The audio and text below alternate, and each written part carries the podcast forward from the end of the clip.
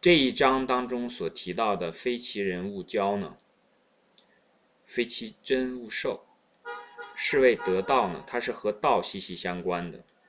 什么叫做其人和非其人呢？我们可以专门拿出来讲一讲。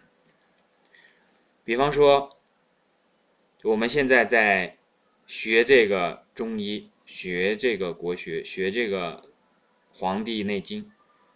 那在现在的社会当中，你就会明白，有些人他就是反对中医的，而且他的反对中医呢，说实在话，有时候我都觉得很可笑，因为大部分反对中医的人根本不了解中医，别说什么这个《素问》《灵书》了，《黄帝内经》了，就连中医的很多基本的东西和西医的根本的区别的地方，他都不知道，道听途说。就在反对，那像这样的一些人呢，就是非其人。这种人你没法去教他的，因为在学习的时候呢，很重要的一点就是要有诚敬心。诚敬心叫什么呢？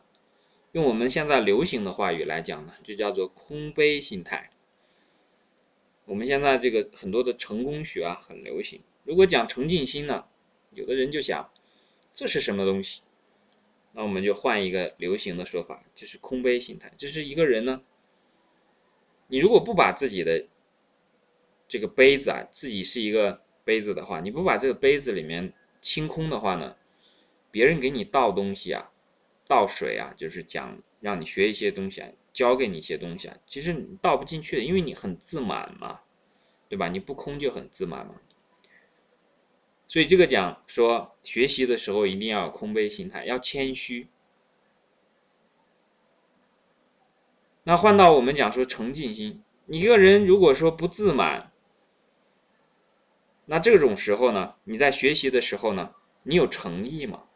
一个自满的人，虽然去跟别人去学习了，也坐在那里也在听讲，好像像一个装模作样学习的样子，但他不成嘛。因为他自满的时候，他不仅不希望别人给他倒进来，或者别人也给他倒不进去，而且他还希望给别人倒出去点这是我们经常见到的，很多人在学习的时候假装学习，实际上是想教导别人。那那种教导呢，实际上也是加了引号的。为什么呢？因为他的发心不一样。真正的教导别人呢，是说把自己的感受和体验。站在别人的角度上讲出来，这个叫做教。但有的人呢，他其实只是在这个显摆自己啊，讲讲完了这些东西呢，他的重点是在于说，让别人感受到，哎，我非常的厉害，我懂很多东西，是为了这个目的。这个其实，如果大家平时听的时候用心听啊，稍微用一点心。一下就听得出来了，所以在这种时候呢，他没有一个诚意在，没有诚意的话呢，也就会在一定的偶然的时候呢，就会出现这种不敬。因为如果一个人是带有一个空杯心态，一个谦虚的心态去跟别人学的时候，总能学到东西。三人行必有我师，你去跟别人学，怎么会学不到东西？你诚心诚意的去学，怎么会学不到？肯定可以学得到。如果什么都学不到的话呢，往往是因为自己本身就有问题。问题呢，就是自己有一套。我们别看大家都在学这个《黄帝内经》啊，有的人也没有学过《黄帝内经》。不管你学过还是没学过，但是对于自己的生活健康，都有自己的一套，这一套呢，可能包括说啊，要锻炼，啊，要饮食注意，有的人呢，还甚至把一些邪见啊带到这一套当中了，有的人甚至是说，啊，抽烟不影响健康，喝酒甚至是这个大量饮酒也会对身体有好处的。那我们日常生活当中会见到很多人。是这个样子，为什么呢？因为你学与不学，实际上你都有一个自己的观念在。剩下的问题就说，这个观念是不是得到的，是不是与道相合的？那诚然，我们看到现实生活当中的大部分人的这个这种自己所有的一套，只是自己的一套嘛。这一套东西呢，和道不相合。在什么地方能看到呢？去医院嘛，这个是最明显的时候。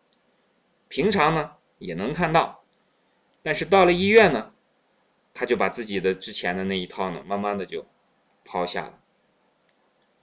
一个平常非常坚强的人，坚定的、果断的，把自己的这个那一套啊，牢牢的把握着，甚至到处给人宣扬的时候，当他的这个身体出现了疾病的时候，去了医院，他这个时候就开始反悔了，开始后悔了。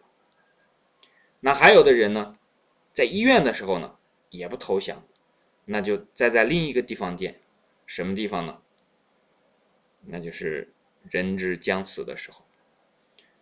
所以这些人呢，你如果花很多的时间去给他讲，这真的是很浪费时间，而且呢，会使人家呢产生很多的烦恼，那没有必要。每个人都有自己的命，这种人呢，就是非其人。不要教，有没有人去教他呢？你也不要担心，天道会教他的。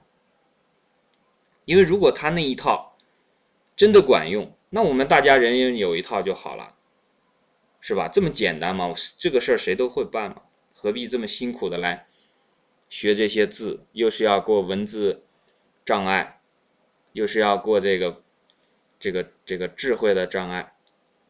啊，最后还得求得这样的这个智慧和般若，这多费劲呢，是不是？我们每个人执着不就好了吗？